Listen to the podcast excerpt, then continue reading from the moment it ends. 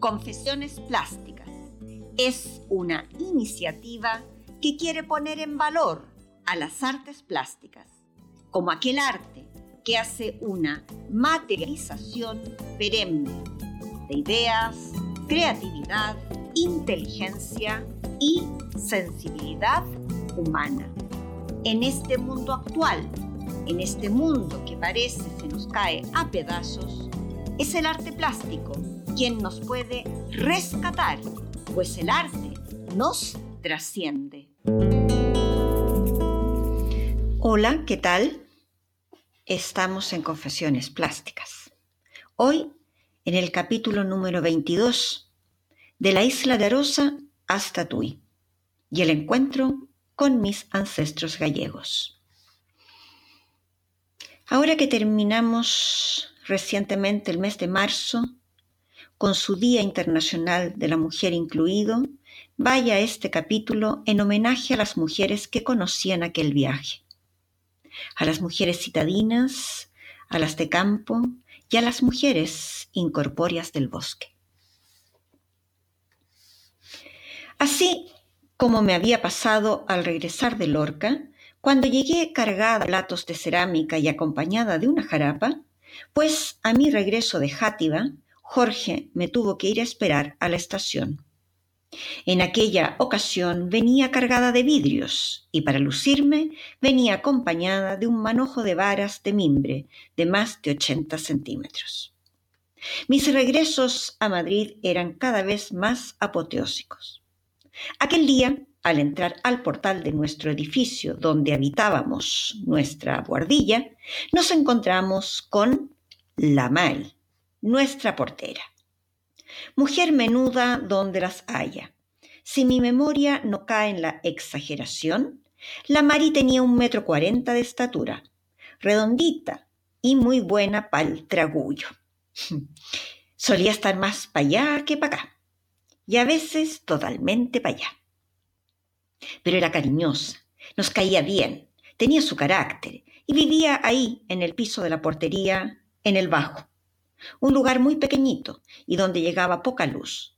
Eso hacía que la Mari estuviera más tiempo sentada en la Plaza Santa Ana que en la portería misma. Cuando me veía llegar de mis viajes, corría para ver qué había traído y para contarme que Jorge había estado solo, que nadie lo había visitado. La Mari me era fiel, cuidaba de mi matrimonio sin habérselo yo solicitado. Muchas veces la Mari se fascinaba con algo, y si yo tenía dos objetos iguales o similares, o la verdad no me gustaba mucho, pues se lo regalaba. Y ella quedaba encantada. Así es que aquella portería ya comenzaba a ser un pequeño museo de las artesanías de España. Esa media mañana, la Mari pegó un grito de emoción al ver la fuente para el ponche de frutas de vidrio de ollería dentro de mi bolsa. La fuente tenía unos 40, 45 centímetros de diámetro, con sus respectivos ganchitos para sostener los 24 vasos con asas que estaban en todo el contorno. Todo, todo de vidrio. La fuente, los ganchitos, los vasitos, todo todo estaba adornado de unos arabescos que parecían unos delfines surcando los océanos.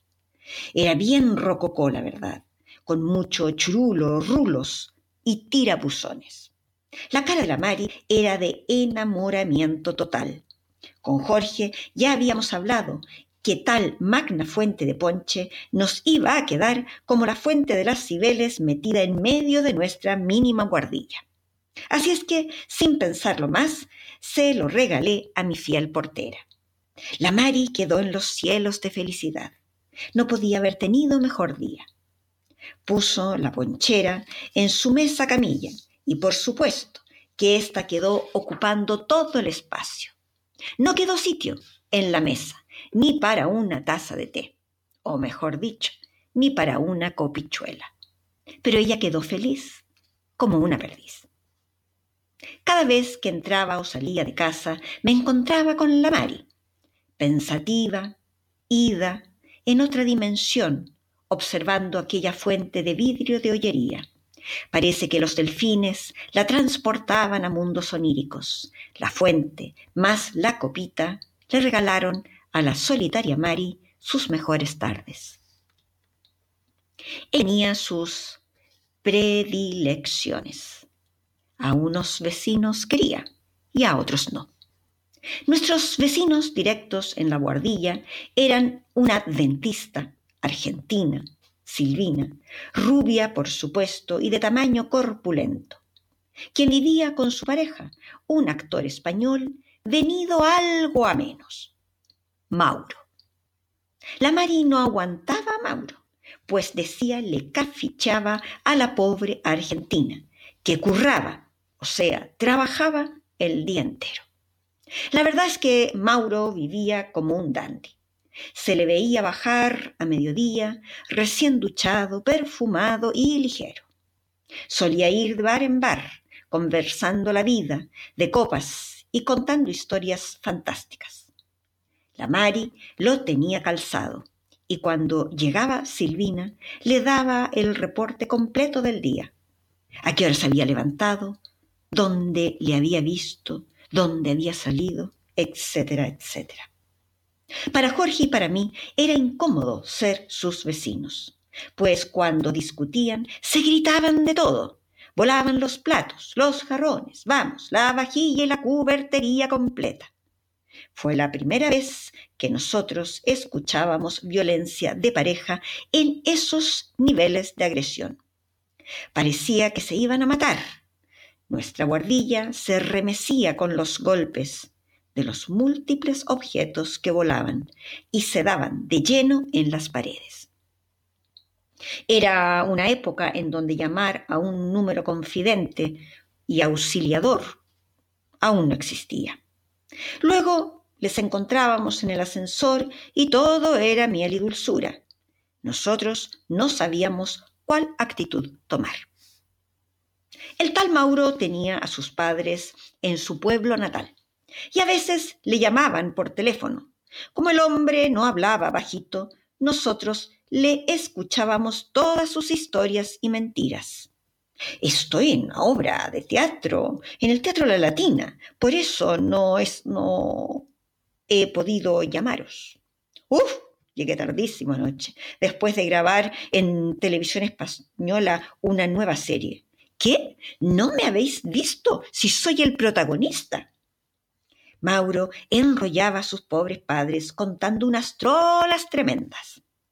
Yo sí, ¿eh? Yo sí le vi en televisión española, sí, sí, en uno de mis viajes. Lo vi en la tele del hotel.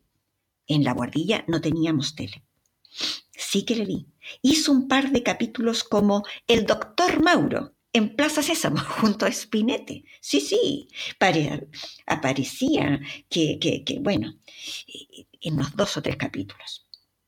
Pareciera que ese papel no le otorgó el respeto de la Mari, quien lo seguía detestando. Nuestra portera no andaba perdida, ¿eh? Aconsejaba bien a Silvina que lo dejara, que ella era solvente, que ella era capaz. Pero quién sabe los motivos que habían allí ocultos, pues Mauro seguía día a día con su misma rutina de dandy perfumado.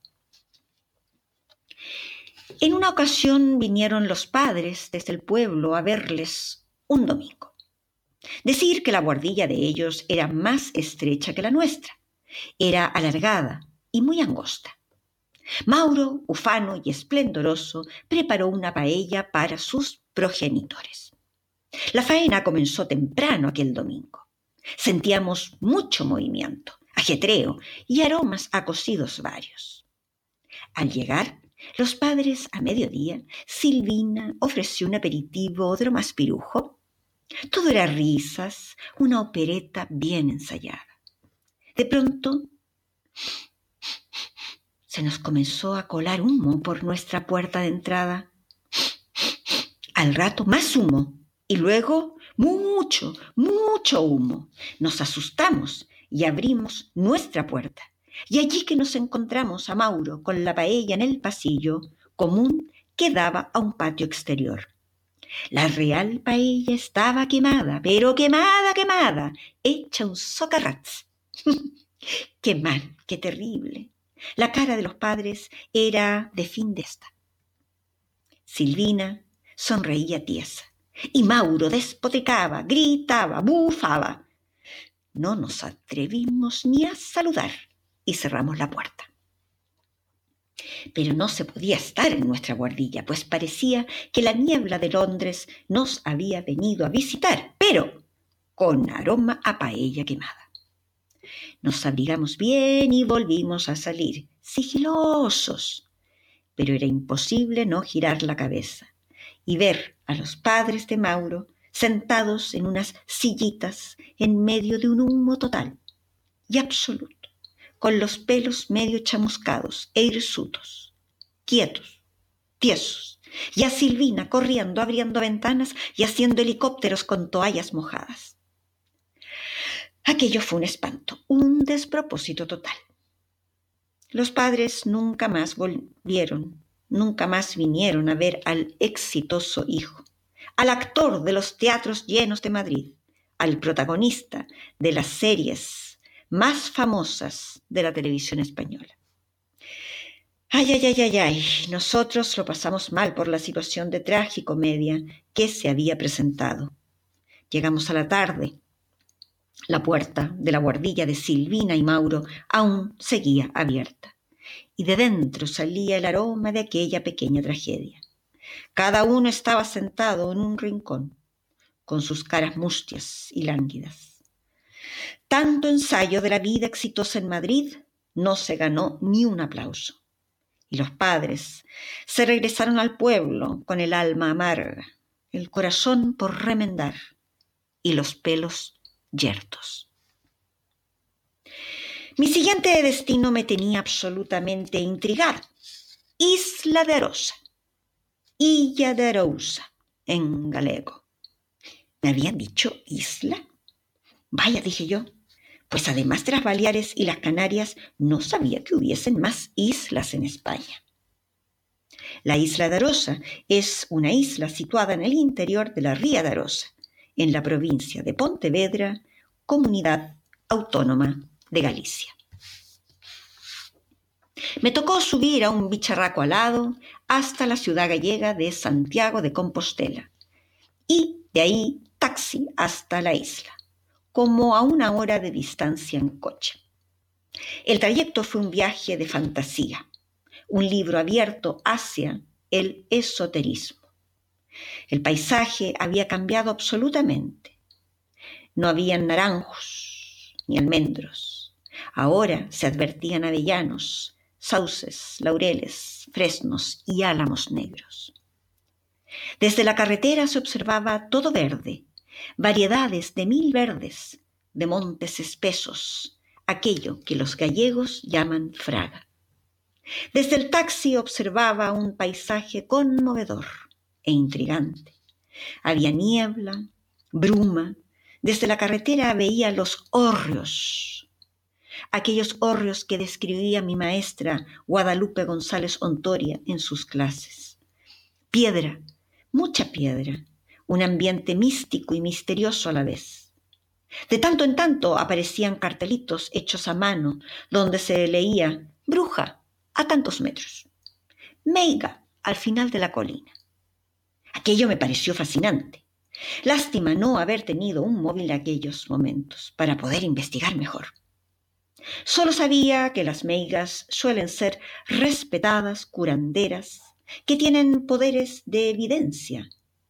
Según la tradición, una meiga es una mujer con conocimientos de magia, artes ocultos, conjuros, ensalmos. Y claro, Claro está, tienen conocimientos de menciñeira, es decir, tienen conocimientos para sanar a otros. Pero claro está, no nos crucemos mal con una meiga, pues también se dice que hacen hechizos o realizan mal de ojos. Como dice el conocido refrán, eu non creo nas meigas, mas a verlas ainas. Es decir, yo no creo en las brujas, pero a verlas las hay. Los carteles indicando cómo llegar hasta una meiga o coger un caminito de tierra entre el espeso bosque para ir a sacarse el tarot me tenían absolutamente encantada. Por supuesto comencé a preguntar al taxista, quien me dio una masterclass express sobre el tema. A saber, existen varios tipos de meigas y cada una con poderes distintos. Está la agoreira, son las que envejecen prematuramente, pero viven muchos años. Otra es la cartucheira. Ella habita el mundo de los negocios y es solicitada por asuntos comerciales. La dama de Castro. Estas meigas viven bajo castillos milenarios o bajo tierra en castillos de cristal. Son interesantes estas meigas, pues poseen fortuna y bienestar. Suelen llevar un vestido largo, con cola extendida, toda de color blanco. Lo interesante es que acuden y atienden solo a gente humilde y muy afligida. Solo otorgan bien y consejo. Buena esta meiga, a mí me gustó. La feiticheira. Estas son meigas que suelen vivir bajo los ríos. Tienen aspecto de anciana y lucen de lo más normal. Por ello, no se detectan. Ellas utilizan su dulce voz, una muy bella voz, con los que emite cantos que hipnotizan a los jóvenes. Estos siguen aquella hermosa voz y terminan muriendo en el centro de los ríos. La lavandeira esta meiga, mientras lava ropa, invita a los caminantes despistados que puedan pasar cerca de ella, para que le ayuden a escurrirla. Las prendas que ella lava están manchadas de sangre, aún tibia, producto de algún parto que no llegó a, un fin feliz. El recién estrenado ayudante debe tener cuidado de torcer la ropa hacia el mismo lado que lo hace la lavandeira, pues si no es así, caerán todas las desgracias sobre su vida. La lobis muller, que es la mujer loba, estas son meigas que nacieron en Nochebuena o Viernes Santo, o bien son la séptima hija de un matrimonio con seis niñas, mujeres. María Soliña. María Soliña es una meiga que a mí me entristece mucho, pues seguramente fue una pobre mujer y una víctima. No quedan rastros físicos de ella, pero la bruja de Cangas fue célebre por su triste historia. Su padre y su marido fueron marineros y fueron víctimas de la piratería turca. La pobre María Soliña y anciana deambuló por caminos polvorientos, mendigando un mendrugo. Un mendrugo de pan. A ella se la acusó de bruja y cayó sobre ella el santo oficio. Se le acusaba de tener tratos carnales con el demonio, ni más ni menos. Tanto se la torturó hasta que la pobre confesó aquello de lo que se le acusaba. Falleció a los pocos días productos del maltrato y fue enterrada lejos del suelo sagrado. Pobre María Soliña, más bien, si se nos aparece, habrá que cobijarla y darle un apoyo femenino bien dado, pues fue, sin duda, una víctima del fanatismo, la ignorancia y el machismo de la Inquisición. La marimanta es la meiga del saco, que roba niños y los hace desaparecer tiene un aspecto de anciana, fea y encorvada, y se cree que llegó por mar en los tiempos de los celtas. Las meigas chuchonas o chupadoras son las peligrosas, pues pueden cambiar su aspecto, hasta incluso transmutarse en animales. Roban niños también para hacer ungüentos. Estas son malas, malas. La meiga de los dientes verdes es como cualquier otra pero tiene la característica de dientes color de bosque. La bedoira. La bedoira es una meiga muy atractiva, esbelta, afable y amable. Su poder está en su capacidad adivinatoria y en su eficacia para conectar con el más allá. La voladoira es fantástica, pues puede volar y hacer piruetas por el cielo. Finalmente está la que creo haber visto muchas veces, la meiga asumcordas. Asumcordas o meigas callejeras. Se trata de unas brujas que se dedican fundamentalmente a vigilar a los vecinos en sus casas, controlando quiénes entran y quiénes salen de ellas. Parece que esta es la meiga más extendida. Tengo alguna en mi familia, una que ahora vive en York. En aquel viaje, esta meiga callejera me hizo recordar a mi fiel Mari de la Plaza Santa Ana. Estos carteles anunciando meigas y la mayor, maravillosa masterclass del taxista me tenían encantada y me estaba llevando al regazo de mi padre, aquel ilustre doctor en odontología chileno y estudioso del esoterismo y los sucesos paranormales. ¿Cómo no? pensé entonces. Mi papá es un galego de tomo y lomo. De pronto la carretera dejaba tierra firme. El coche entró en un puente, que me hizo pensar que abandonaba España. Este puente se inauguró en 1985. O sea, yo lo cruzaría nada más cuatro años después. Es el más largo de Galicia y uno de los más extensos de España. Esta serpiente sobre el mar es la única entrada por tierra a la isla y mide unos dos kilómetros de largo. Yo, absolutamente ignorante de esta zona de la península ibérica, me sentía perdida y fascinada a la vez. No tenía idea de la existencia de las preciosas Rías Baixas, esta área costera de Galicia que ocupa casi toda la costa de Pontevedra. El taxista me dejó en un hotel a orilla de playa, o sea, a orilla, a orilla. A orilla quiero decir prácticamente con los pies en el agua. Ya no estaba en el poético mar Mediterráneo, sino frente al imponente Océano Atlántico.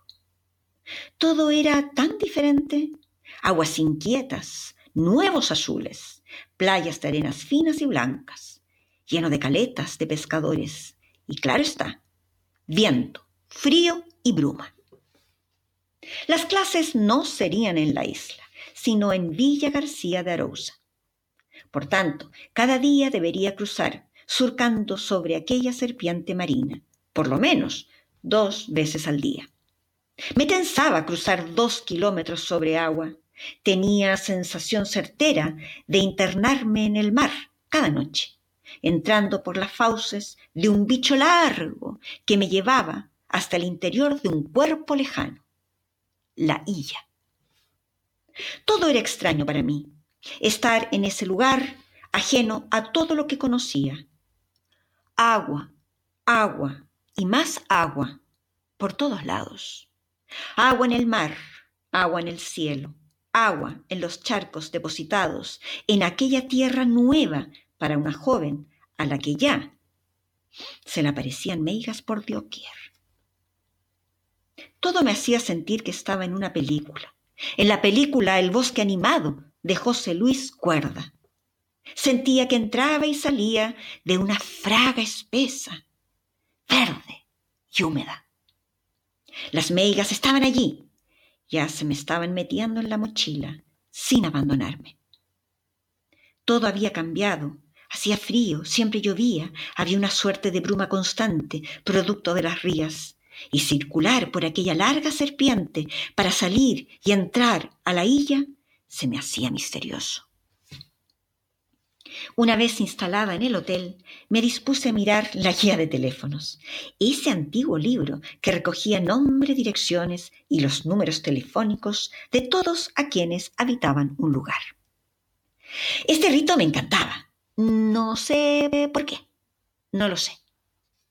Me gustaba hurgar en los nombres y ver cuáles se repetían, cuáles se repetían más, como si en ese acto me acercara a las familias más antiguas de donde me encontrase. En Madrid había realizado mi rito y no había posibles parientes. Mas, en mi primer viaje a Galicia, estaba comprobando que apellidarse Barros era más común que tomar café con tostadas.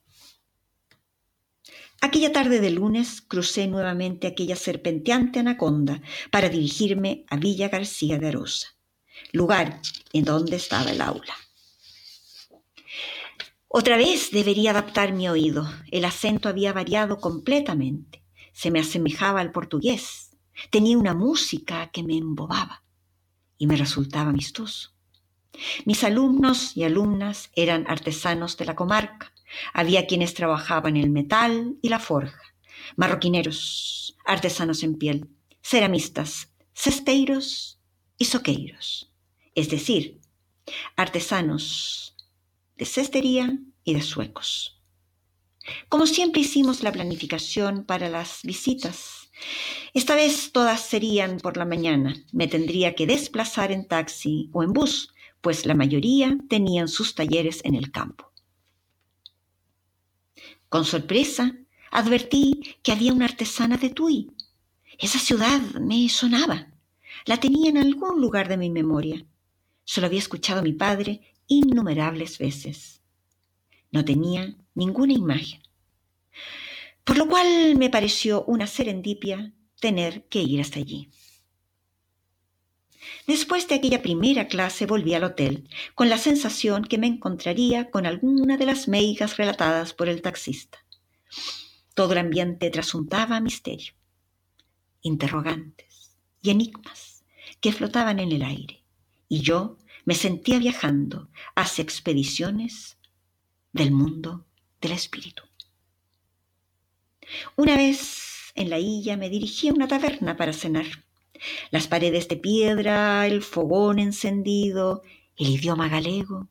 Qué bella melodía salía de los labios de todos los habitantes de las Rías Baixas. Estaba difícil comer algo, porque era de esperar que la oferta estaba en torno a los pescados y los mariscos. Zamburriñas a la plancha, lubina, sargo, corucho. Tenía que ingeniármelas para cenar. ¿Cómo armar un plato que no tuviese pescados y mariscos? Aquello era un desafío. Afortunadamente encontré acelgas a la gallega lo que básicamente viene a ser acelgas con patatas, ajo y pimentón dulce. Claro está, con delicioso aceite de oliva. La oferta estaba en torno al pulpo gallego, vieiras gratinadas, verdinas con almejas, etcétera, etcétera. Yo fui fiel a mis acelgas con patatas. Si bien yo no soy muy sibarita, me gusta ver cómo se manifiesta la cultura a través de la gastronomía. Y claro está, yo no esperaba más platos de verduras si estaba deambulando por unas rías y estaba alojada en una isla. Lo propio sería la gastronomía basada en productos del mar. El ambiente de la taberna era familiar. Pertenecía a una pareja joven, quienes atendían junto a su pequeño hijito y un perro somnoliento que no se separaba del lado del fuego. Si bien es cierto el ambiente era propicio para una copa de vino tinto, yo quise probar, probar el afamado albariño. Por lo tanto, me suscribí con una copa de este vino. El albariño es una variedad de una uva originaria de Portugal y Galicia. Aunque si bien hay una leyenda que cuenta que la uva albariño fue llevada a Galicia por los monjes de la Orden de Cister en el siglo XII, las evidencias científicas indican que el origen estaría en Galicia mismo. El sabor es seco y afrutado, para mí una delicia que conocí en ese viaje al bosque animado, y delicia que seguí bebiendo cada vez que puedo. El albariño se bebe tradicionalmente en una cunca de viño, elaborada en cerámica blanca. Esta taza de vino forma parte simbólica de la cultura del vino en Galicia. Es un recipiente bajo, de unos 8 centímetros, su base es plana y semiesférica. El albariño se bebe frío, pero a mí no me importó, pues estaba al lado del fuego con el peludo de cuatro patas ya acomodado en mis pies. Y como no, con el joven matrimonio haciéndome compañía. La conversación surgió fácil. Dentro de la taberna habían pocos parroquianos. Afuera hacía frío y la bruma se percibía espesa, todo acompañado de esa dulce y melódica entonación del idioma gallego. Por supuesto, los de la taberna se extrañaban con la presencia de una joven de mochilita a la espalda, por lo que conté en qué andaba, cuál era mi propósito y mi ignorancia respecto de Galicia. Al saber que me apellidaba Barros, no tardaron en recomendarme viajar a Tui. Nuevamente aparecía el nombre de esta ciudad. No cabía dudas. Tendría que ir. Me volví al hotel caminando por la orilla del mar, chuteando piedras, con una bruma baja. Me costaba asimilar que estaba en aquella España, la España de donde provenían mis ancestros por el lado de mi padre. Me dormí con el arrullo suave del albariño y el rugir del mar de las rías. Hacía tanto que no escuchaba este canto, el sonido del mar, que aquello me meció dulcemente y me entregué a mi sueño. Me levanté pronto. Debería cruzar aquella boa marina hasta llegar a los campos de Villa García para visitar a unas cesteiras. Llegué a ellas bajo la lluvia y tras embarrarme los botines por un camino estrecho y emboscado. Esperaba encontrarme con la meiga de los dientes verdes, pero no la vi. Andrea y su hermana Lúa eran unas galegas de tomo y lomo, venidas de otras tierras gallegas. Habían heredado el oficio desde su bisabuelo. Ambas tejían con centeno, mimbre, castaño y otras fibras vegetales. Nada más entrar me ofrecieron algo fuerte, pues caía un diluvio. Las ventanas del taller daban a un bosque verde tupido y profundo, que se veía a trozos por la espesa lluvia.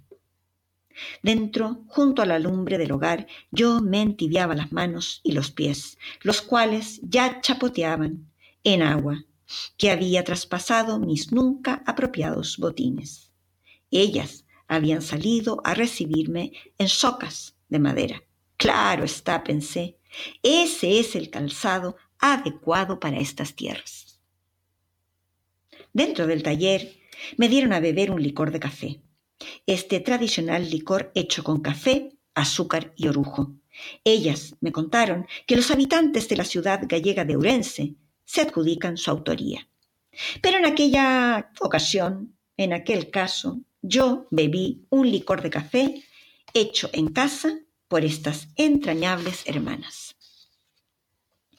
Me saqué mis botines para secarlos junto al fuego, pidiendo permiso, claro está, al gato peludo y vago que dormía a pata suelta al lado de este incomparable abrigo.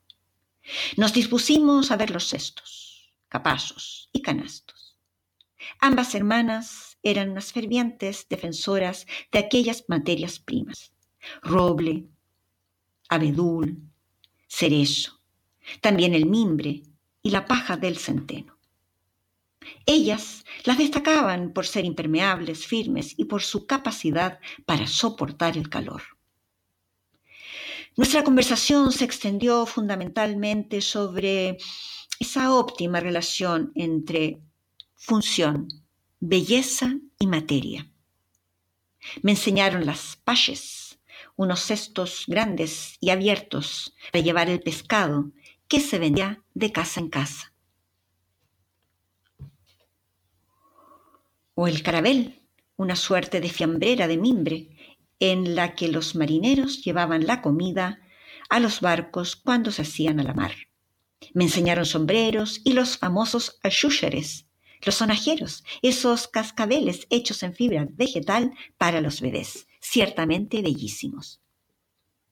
Observé que cesteiros y cesteiras pasan la vida trenzando, trenzando fibras, pero también trenzando historia, trenzando vidas, trenzar, trenzar y trenzar. La pasión que ellas tenían era la base de aquel trenzado maravilloso, con el color de la tierra y el aroma bosque. Iban tejiendo una trama única e indivisible junto a las historias y a la herencia de aquel bisabuelo cesteiro. Todo creaba un tejido auténtico, único y sensible. Las hermanas hacían un trabajo fino, bello, con sentido. Había que investigar nuevos usos para tan maravilloso trabajo. Como suele suceder desde el campo, no se percibían nuevas necesidades humanas. Por tanto, ahí que nos quedamos entre el licor de café, el gato peludo y la espesa fraga que se advertía desde las ventanucas del taller, observando la lluvia. Y, reflexionando sobre las necesidades urbanas. Aquella fue una asesoría distendida, sin conflictos, algo así como una reunión de tres meigas, bien avenidas, que buscaban la pócima precisa para dar vida a nuevos productos. Divagamos entre bolsos, sombreros, juguetes y cestos varios, para uso doméstico y también para uso decorativo. Hicimos una lista y apuntamos con letras mayúsculas ir a las tiendas de las grandes ciudades para ver qué requerían los nuevos mercados. Estas hermanas eran abiertas. Ellas solo estaban dispuestas a no dejar desaparecer aquel oficio maravilloso, aquel oficio capaz de tejer objetos a la vez que tejen historia, cultura y patrimonio. No me quería ir de allí.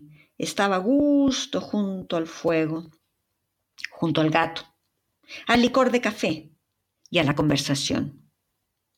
Una vez seco los pies y los calcetines, volví al camino, hasta llegar a una calle principal de Villa García, en busca de un taxi que me llevara al hotel. Vuelta a la serpiente de agua, vuelta a la taberna, Debía comer antes de ir a clases por la tarde. El licorcillo me había dejado con un poquillo de hambre. Volví a mis acelgas a la gallega, pero esta vez le sumé un postre. Sí, el frío me hacía añorar algo dulce. Allí conocí la deliciosa y sin igual tarta de Santiago. Esta es una tarta tradicional gallega hecha a base de almendras molidas, azúcar, huevos, harina y ralladura de limón. Aunque en Galicia no se cultiva el almendro, el consumo de este fruto seco data desde la Edad Media, cuando eran importadas desde el levante español, para fines gastronómicos, pero ojo, también para fines terapéuticos. Eran consumidas por la clase alta. La primera referencia de la tarta data de 1577, cuando Pedro de Portocarrero comenzó a hornearla. En aquel entonces se la conocía como tarta real. Como tarta de Santiago, data desde 1838 y se encuentra registrada en el cuaderno de confitería de Luis Bartolomé de Leibar. Desde 1924, y con un intento de dar un sello de denominación de origen, fue que José Mora Soto aplicó sobre la tarta la Cruz de Santiago. Esta iniciativa fue seguida por todos los compostelanos, quienes hasta el día de hoy no hacen una tarta de Santiago sin la silueta de la cruz sobre ella. La tarta se hizo evidentemente muy popular. Yo la consumo en Madrid domingo por medio, en una taberna. Disfruté de mi tarta de Santiago con calma y mesura. La joven pareja de la taberna ya se me había instalado junto a mi mesa y junto al fogón. Me hablaban de la zona pero insistían en el viaje a Tui, por lo que me indicaron dónde ir a sacar los pasajes. El trayecto en bus tardaría no más de una hora. Me iría un poco antes de la clase para sacar el billete en Villa García, para el día siguiente.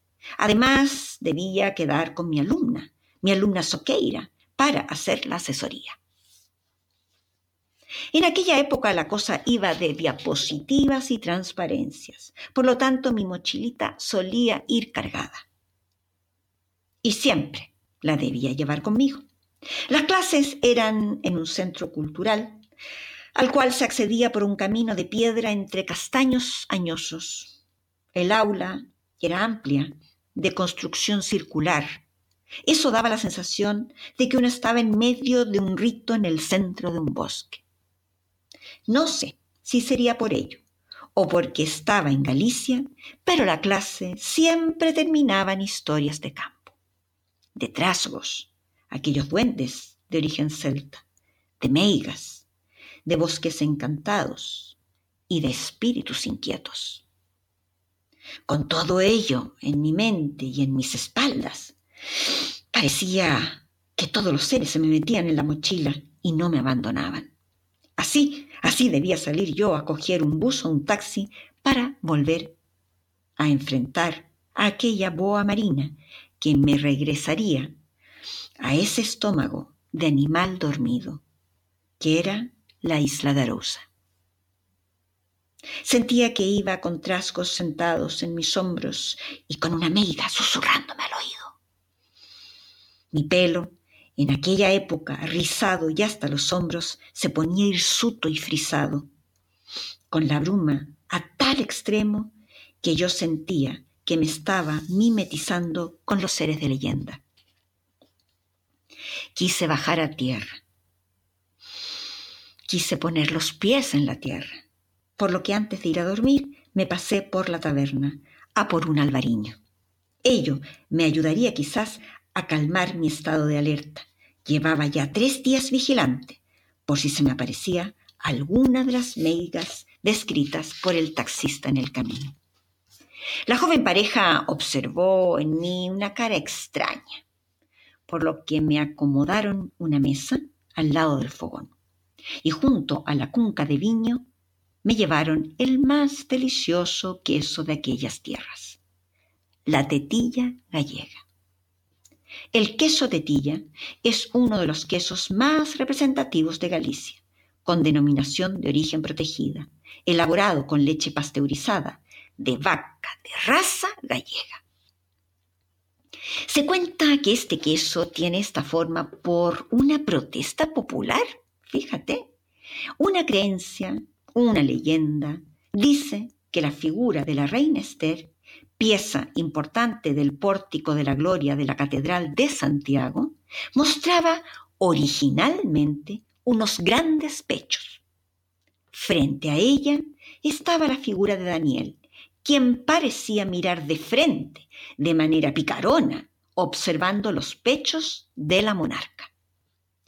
Esta escena fue observada y no pasó desapercibida por la población, y menos, menos aún, pasó desapercibida para las autoridades eclesiásticas, las cuales, escandalizadas por el tamaño del busto, se pusieron en acción. Entonces el obispo dio una solución, la cual fue cercenar los pechos reduciéndolos a un tamaño, abro comillas, decente, cierro comillas. El pueblo se enfadó mucho y en forma de protesta reivindicó el tamaño original de los pechos de la reina. Como no lo podían hacer en la escultura misma, se manifestaron a través de la forma de su adicional queso. dándole forma de pecho, o sea, de teta o tetilla. Si bien algunas voces indican que esto es solo un cuento, yo quiero creer que es verdad, porque me encantaría que fuese real. Me encantaría que un pueblo haya protestado y no haya aceptado la mamoplastía realizada por aquel obispo y haya querido reivindicar el tamaño del pecho de su reina. Pues la obscenidad está en los ojos que miran, no en la mujer que los lleva. En fin, que yo saboreé mi albariño y mi teta gallega a gusto. El fuego y el mar hacían un coro precioso y me estaban regalando un momento de mucha belleza y de mucha paz. Y comenzaba a llegar Morfeo. Me fui a dormir con la certeza que estaba en una tierra diferente, llena de una magia que se movía por doquier y que extendía brazos largos y nos alcanzaba, fuese donde fuese que estuviésemos. Nos alcanzaba en la playa, en la fraga, en el camino, en la taberna, Siempre, siempre nos alcanzaba. Me levanté pronto, nerviosa, ansiosa. Me dirigiría por fin a Tui. Subí al bus con el deseo de captarlo todo. No llevaba cámara y sabía, debía tener los ojos lo suficientemente abiertos y el corazón lo suficientemente sensible para poder traspasar todo a mi padre y a mi tío Jaime pues ambos hablaban siempre de esta ciudad, cuna y origen de los barros. Después de poco más de una hora llegué a Tui, ciudad de la provincia de Pontevedra y de la comarca de Bajo Miño, comunidad autónoma de Galicia. Ciertamente quedé extasiada, pues el bus me dejó prácticamente enfrente de la catedral, construcción majestuosa y fascinante donde las haya. La zona de Tui fue habitada desde épocas prehistóricas. Hay hallazgos datados del Paleolítico inferior, lo que en algún momento han sido los más antiguos de toda Galicia. El Valle del Miño es muy fértil y ello permitió acoger la vida humana desde tiempos remotos. La introducción de la metalurgia en esta zona es del 4000 a.C.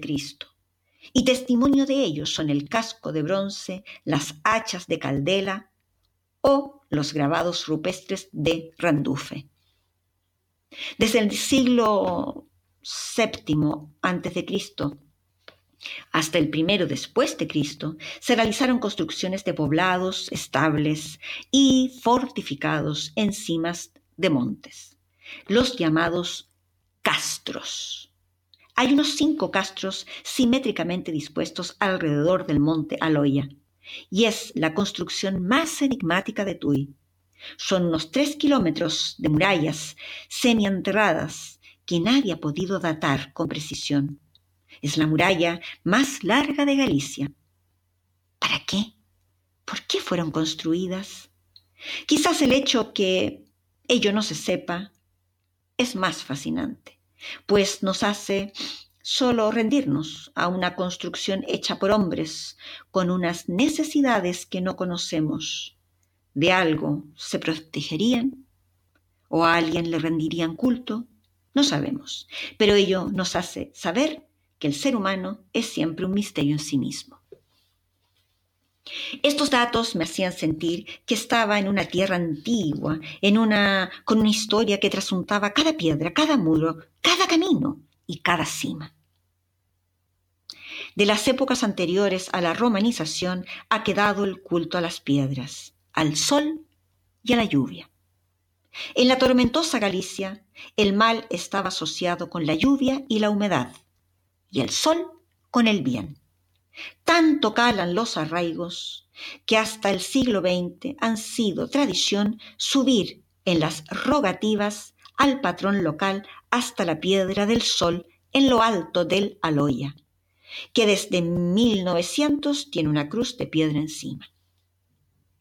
La romanización, que comienza con la llegada de Simo Junio Bruto en el año 137, llevó una época una época de paz que hizo a los habitantes bajar de los castros y habitar las tierras bajas cercanas al río Miño.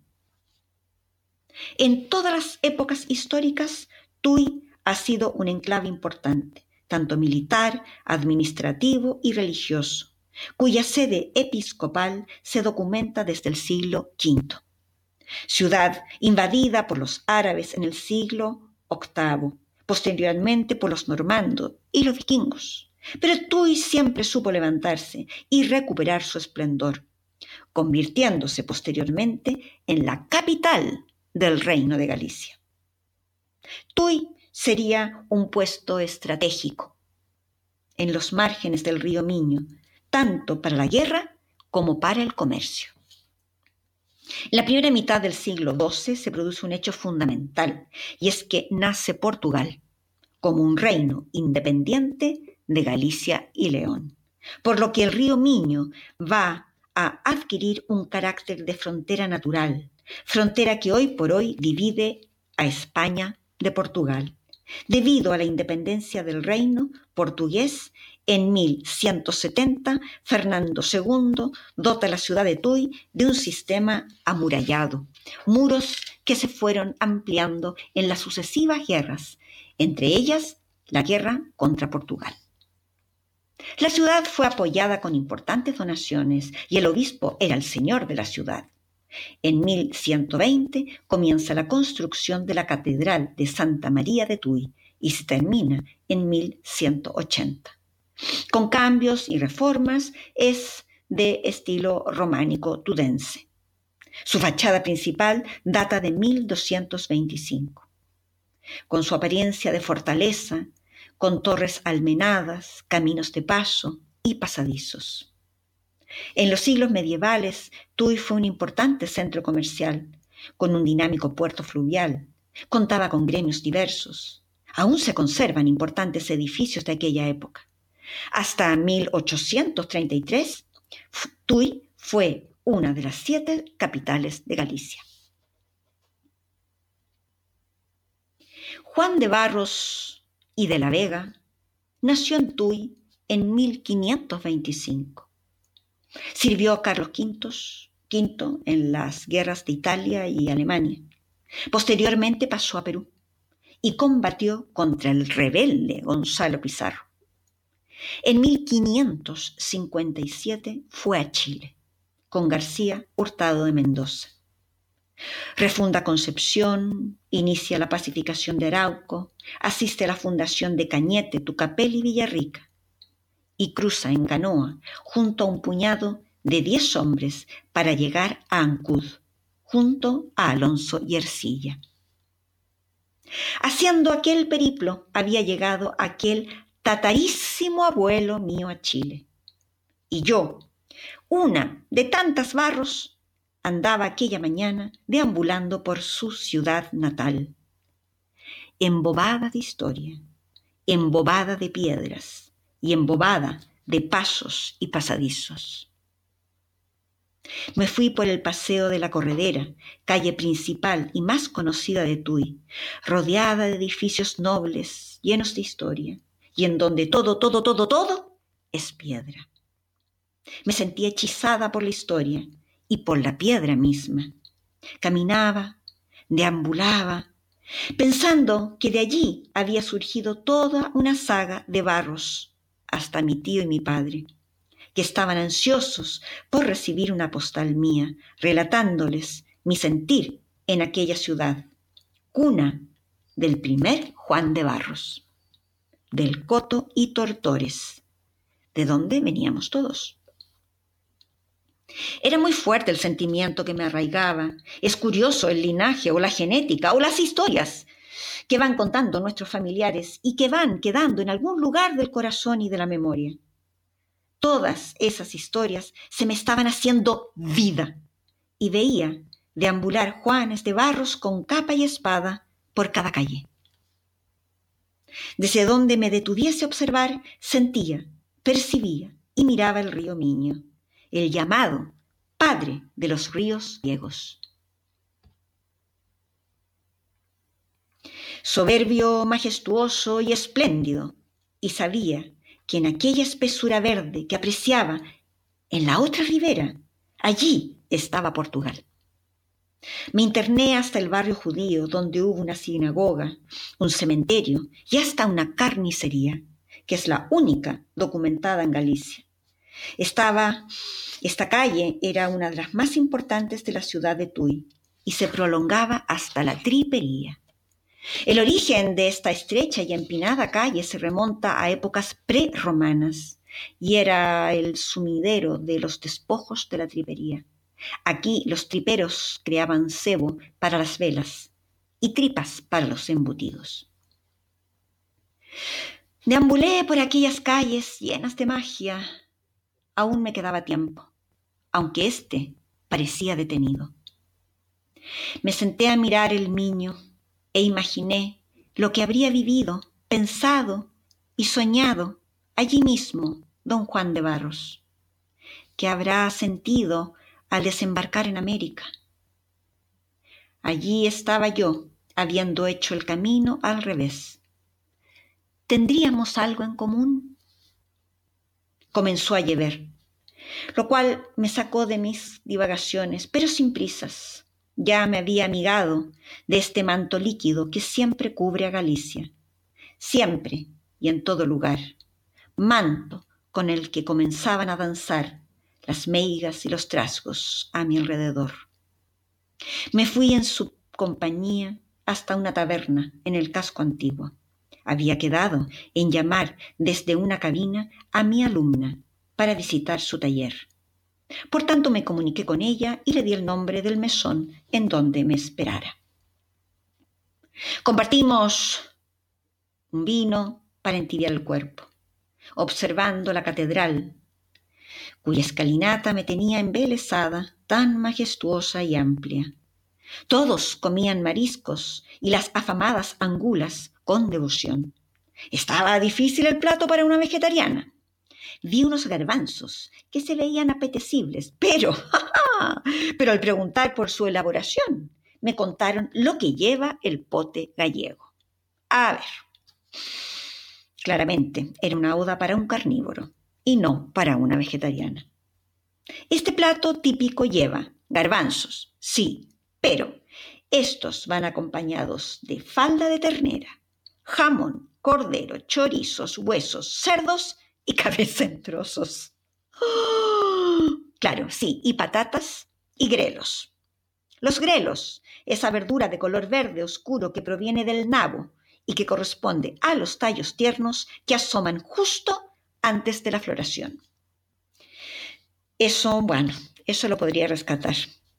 Mi alumna Carmela ya había llegado a mi encuentro y afortunadamente logró que en la cocina me hicieran un plato solo de garbanzos con grelos, los cuales gusté admirada por tan rico sabor de esta verdura. Ella disfrutó el pote gallego como corresponde, con toda la carne y toda la grasa, que es lo que más sabor da según decía el horrorizado cocinero al ver mi plato.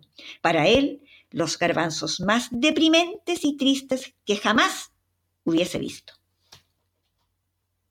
Nos fuimos, Carmela y yo, con el cuerpo recompuesto hasta su taller. Caminamos por aquellas hermosas calles de Tui, sus viviendas blasonadas, arcos, torres y varios túneles nos transportaban a la época medieval. Sobre todo, caminar bajo aquellos arcos y observar las murallas de piedra me hacían sentir que era una sobrina de Juan Barros y que me había enviado a hacer recados por el pueblo y que me esperaba cariñoso y severo a la vez para darme una reprimenda, una regañina por mi tardanza. En cada curva, en, cada esquina, de aquellas callejas yo me perdía y sentía la voz de Carmela lejana, como llamándome para que yo volviese de un viaje largo y extraño en el tiempo. Sin lugar a dudas, ir hasta el taller de Carmela había sido una serendipia para encontrarme con el rostro de mi ascendencia. Entramos en un antejardín breve y pequeño, Verde, verde, verde, verde, verde, verde musgo, verde árbol, verde hierba, verde fraga. Así como el azul turquesa me había embobado en Ibiza, entonces en Tui estaba embotada de verde y de piedra. Carmela era una mujer decidida. Vivía sola junto a una perrita recogida, de patas cortas, pelos dispares y hocico cruzado muy cariñosa y agradecida. Carmela no contaba de su vida, pero por las fotos que había en su taller advertí que allí había pasado. Allí había dolores antiguos, dolores que Katusha, la perrita, había llegado a sanar, o al menos estaba en camino de hacerlo. Carmela la soqueira, Carmela la del oficio en extinción. Las socas o suecos son un calzado primitivo y simbólico. Y ciertamente trabajar haciendo este tipo de zapato es estar junto a una de las profesiones más antiguas de Galicia y también de Europa. Antiguamente los soqueiros se desplazaban hasta las viviendas de los clientes interesados y allí hacían el calzado. Los socos y las socas eran calzado adaptado para las zonas lluviosas y húmedas. De cuero y suela de madera las primeras y completamente tallados en madera de una pieza las segundas. Este calzado era el más común y eficiente para el trabajo en el campo, además de un calzado protector en fábricas, minas y granjas. Las socas se realizan con la madera aún verde, suelen ser de haya, nogal y también de castaño. La curiosidad de este zapato es que es de una sola pieza y posee tres tacones, dos delanteros y uno trasero, lo cual lo hace perfecto para trabajar en el campo, en tierras húmedas y encharcadas. Carmela, al igual que las cesteiras, ella había eh, a las cesteiras que yo había visitado en Villa García de Arousa, Carmela era ferviente defensora de su oficio.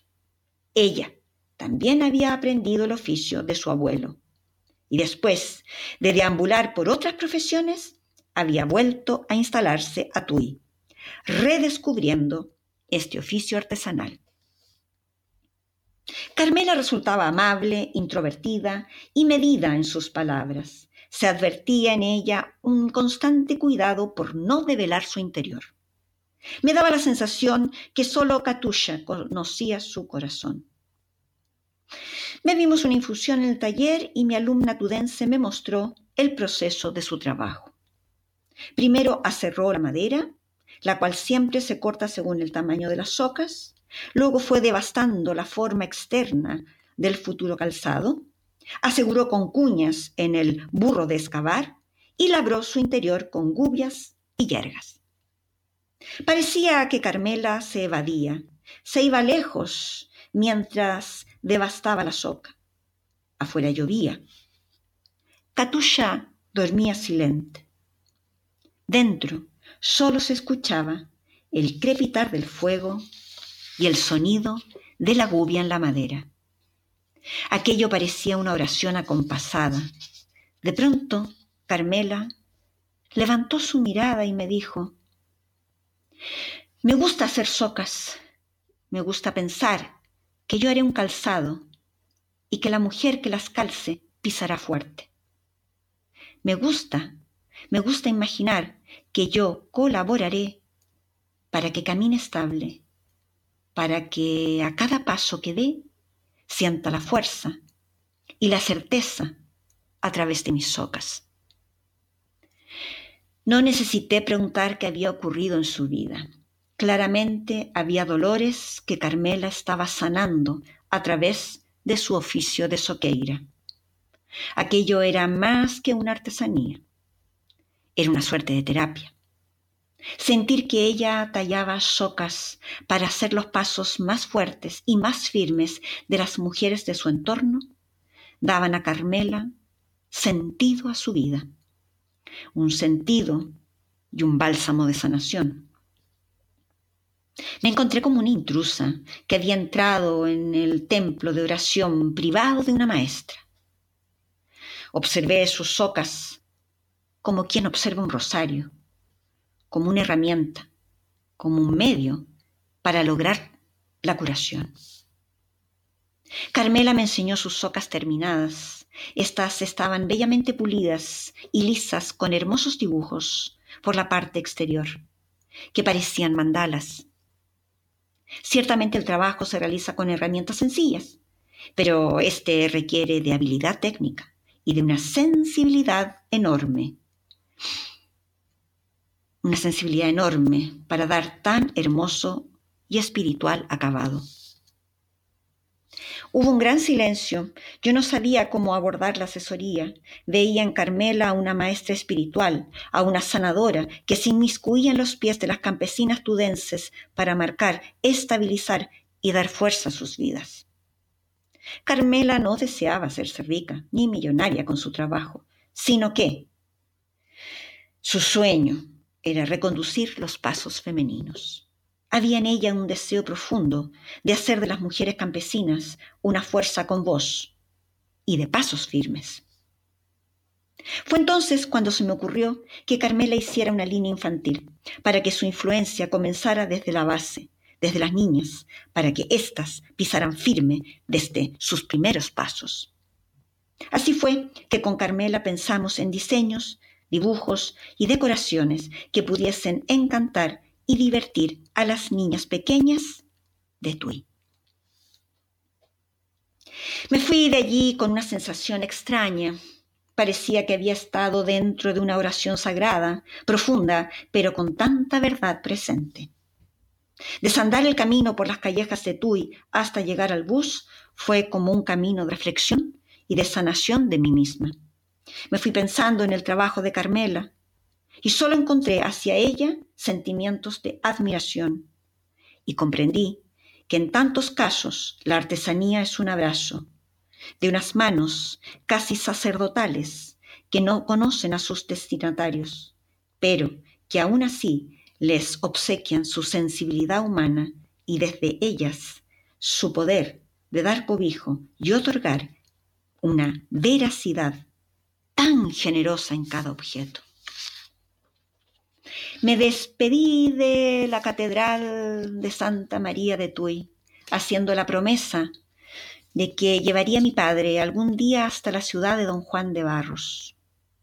Ciertamente aquella promesa la pude cumplir cuando Candela, mi hija, cumplió un año de vida. Hasta allí fuimos con el abuelo y la nieta. Fuimos tres barros en Tui, pero eso ocurrió muchos años después. Me da una alegría enorme saber que el Premio Nacional de Artesanía de España 2019 fue para Elena Ferro, cabeza visible de la empresa Eferro, fundada en 1915 por su abuelo en Pontevedra, Galicia. Ella es la tercera generación de soqueiros. Abro comillas. Este premio fue el broche de oro para un oficio que estaba a punto de desaparecer. Cierro comillas. Esto lo dice la propia Elena. Esta mujer tuvo la capacidad de reinventar y de resignificar los suecos, que ya no se usaban en el día a día. Y lo ha hecho sin arrebatarles su esencia.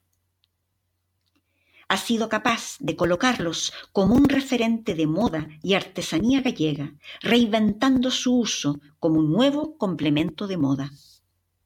Elena sigue ocupando madera de aliso, cuera, cuero de potro y vaca, clavos y caucho reciclado, pero integra colores atrevidos, diseños variados, algunos inspirados en la flora y fauna gallega. Realiza suecos abiertos tipo sandalia para las mujeres, tipo bota para hombres, altos, bajos. Es decir, su creatividad puesta al servicio del sueco no tiene límites. Los suecos de Elena están en tiendas por toda España y también vende online, por lo que soy capaz de aseverar que Elena Ferro es un ejemplo de la artesanía del siglo XXI y que pone en valor toda la tradición e historia de un otrora objeto artesanal y rural en el presente. Igual alegría me da saber que existe un soqueiro de nombre Carlos Barros, quien luego de 42 años de cartero volvió al oficio de su padre, don Seferino Barros, y quien dice, abro comillas, si volvieran a ser, volvería a ser soqueiro. Cierro comillas. Siento casi como un orgullo extraño el saber que este oficio va en alza y que Galicia ya vende su producción al extranjero, Estados Unidos, Reino Unido, Holanda o Suiza. Reciben pares de socas y de socos gallegos. Regresé de Tui hasta el aula de Villa García de Rousa, agradecida por haber estado en aquella ciudad única, por poder haber apreciado al río Miño en su maravilloso esplendor y agradecida de mis ancestros gallegos. Quizás ese viaje ayudó a entender mi propia personalidad, esa morriña o melancolía que siempre me acompaña. Estaba en cada piedra, en cada verde, en cada calle. Galicia verde, Galicia agua, Galicia meiga y trasgo, Galicia profunda y enigmática, Galicia magia trenzada y magia, magia ahuecada en las maderas del bosque para calzar los pies del mundo. Para esta ocasión seleccionamos la obra Sueños de Anábasis.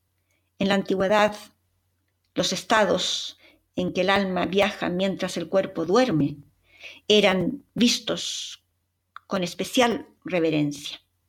Se señala que en el siglo I y III abundaron los textos que relataban estas experiencias. Estos eran llamados los sueños de Anábasis las expediciones al mundo del espíritu.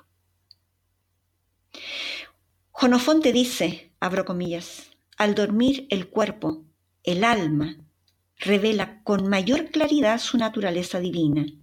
El alma se libera del cuerpo en el sueño.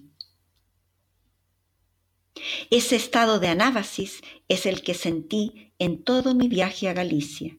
Sentía que mi alma se separaba de su envoltura carnal y tuve dudas acaso me estaría convirtiendo en una meiga, una meiga nueva del bosque animado. Sor Juana Inés de la Cruz, alrededor de 1685, habla de este sueño, habla de los sueños de Anábasis y escribe su obra Primero Sueño. De allí se han extraído un par de versos que dan cuenta de esta obra pictórica.